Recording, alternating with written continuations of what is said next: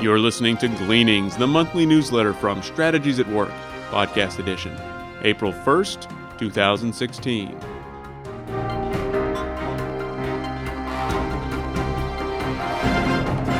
Upcoming events The Strategic Life Alignment Seminar. Struggling to find meaning, purpose, and satisfaction in life? The Strategic Life Alignment Seminar will equip you with tools and a methodology for discerning your divinely ordained life purpose. This training is in progress. For details, please visit the website strategieswork.com. The SLA Alumni Event. This year's SLA Alumni Event is on the topic of commissioning, one of the least understood principles in today's world. This event will be held in July. For details, please visit the event page on the website. Also, recordings of all alumni events are available in the store on the website. Financial Management 1 Introduction to Kingdom Economics. Want biblical training on economics and finance? Register today for this training on Thursday, April 28, 2016. For details, please go to the event page on the website. These are challenging economic times. There is much fear in the world. Now more than ever, people need to understand the power of building their lives on Christ. Only faith in Christ can provide sustained victory over fear. If you need help learning how to walk with Christ, Strategies at Work has consultants in various parts of the world. Please see the website strategies.com for contact information. And now, Dr. Chester brings us the message titled Criterion for Investment Decisions. Making investment or value decisions is inherent in daily life. Housewives make value judgments on the cost of food, clothing, shelter, and other family needs. Managers and workers develop opinions of the value of labor. Investors make value decisions based on present and future values of investment opportunities. Given the daily reality of value decisions, what is the most important criterion for making these decisions? In a previous gleanings, I noted studies conducted independently by both business and social researchers that drew the same conclusion. People make buying decisions emotionally and then justify their decisions rationally. There must be a better way to make decisions that would reflect a rational understanding of the value of a product or service. For example, consider how the redoubtable and arguably the most influential investment banker in U.S. history, J. Pierpont Morgan, made investment decisions. In the early part of the 20th century, Pierpont was in the twilight of his long career as a financier in New York City. As with many other financially wealthy people of his day, he built a monopoly or at least a near monopoly known as a trust. His trust was the in the financial industry was commonly called the House of Morgan, also known as the money trust. In the latter part of the 19th century, monopolies and trusts that caused artificial price increases came under increasing scrutiny. In 1890, the U.S. Congress passed the Sherman Antitrust Act, targeted at breaking up monopolies and trusts that impaired competition. When Theodore Roosevelt became president in 1901, one of his major agendas was to enforce the Sherman Antitrust Act. During 1912 and 13, hearings were held to investigate the money trust, and Pierpont Morgan was called to testify. He was questioned by an attorney named Samuel Untermyer. One of the questions Untermyer posed to Morgan involved the criterion for investment decisions. Here's an excerpt from Morgan's testimony. Untermyer, is not commercial credit based primarily upon money or property? Morgan. No, sir.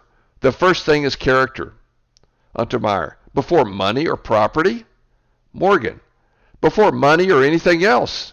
Money cannot buy it because a man I do not trust cannot get money from me on all the bonds in Christendom.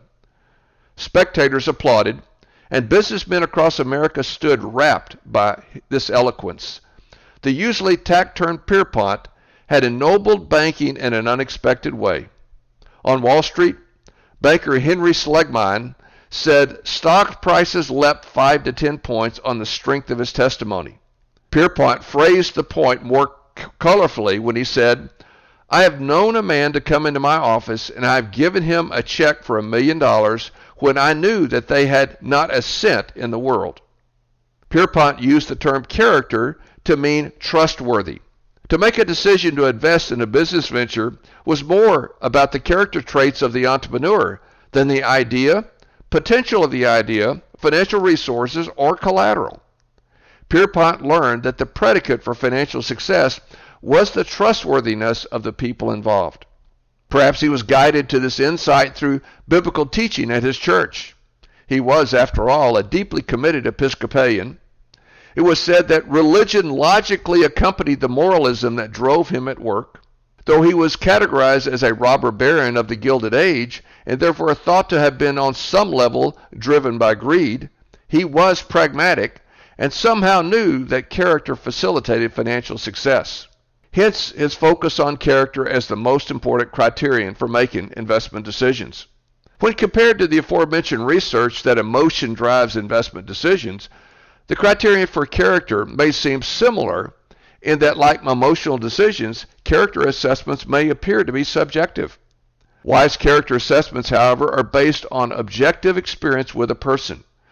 By examining a person's history and reputation, one can gain insight into a person's level of excellence, customer service, honesty, integrity, persistence, commitment, and work ethic.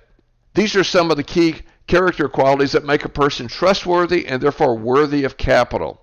This process of discerning char- character would be an example of the biblical principle by their fruits you will know them. From my study of the businessmen of Pierpont's era, many, if not most, were connected with the Christian community through local churches. One biographer called Pierpont New York's most influential Episcopalian layman. His commitment to the church arguably helped form his value system and, most likely, informed his perspective on the most important criterion for investing. Notwithstanding his devotion to the Episcopal Church and his commendable focus on character as the seminal value for investing, he was, like most business leaders of his day, largely untrained in how to conduct business biblically, which is why he was considered one of the robber barons. Ironically, his recognition of the importance of character as a predicate for financial success was not well applied to himself. It is wonderful that he understood the importance of character and trustworthiness as the foundation for making investment decisions, but there is so much more involved. Learning to think and act biblically in the workplace is not innate in human beings. We have to be trained. For example, we have to learn to walk in the following truths. Number one is the purpose of business is to find and fulfill our role in the creation mandate. Secondly, success is defined in terms of obedience to the will and ways of God. Strategic planning is the process of discerning the will of God. Building equally yoked leadership teams is a predicate for discerning the will of God. God funds His will. Money is simply a temporal tool to be used to obey God and should be used to trade up to gain wealth that transcends this existence. Management is about discipling people into alignment with the will and ways of God. Executional excellence is a stewardship responsibility. Hiring C4 people is critical to organizational success. And when an organization is built with the right people, that is C4 people, then helping the workers find and fulfill their purpose will enable the organization to find and fulfill its purpose. Sadly, during Pierpont's days, few church leaders understood the value that God places on work in the physical world, and therefore did little to help business leaders and workers learn a biblical view of work.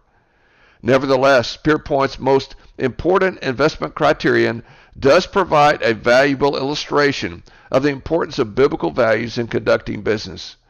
When we consider texts such as Psalm 1, godly character is the predicate for success in the tangible universe, and deficient character will lead to judgment. It is therefore really no surprise that character is the most important criterion for making wise investment and value decisions. Pierpont's focus on character is an example of biblical values applied to the workplace and should inspire us to apply this principle in every buying decision, whether as a housewife, worker, manager, or investor. Always consider the character of the person you're doing business with, because excellent work follows excellent character. Let's learn the lesson well, because obedience to God's values and principles always leads to blessings.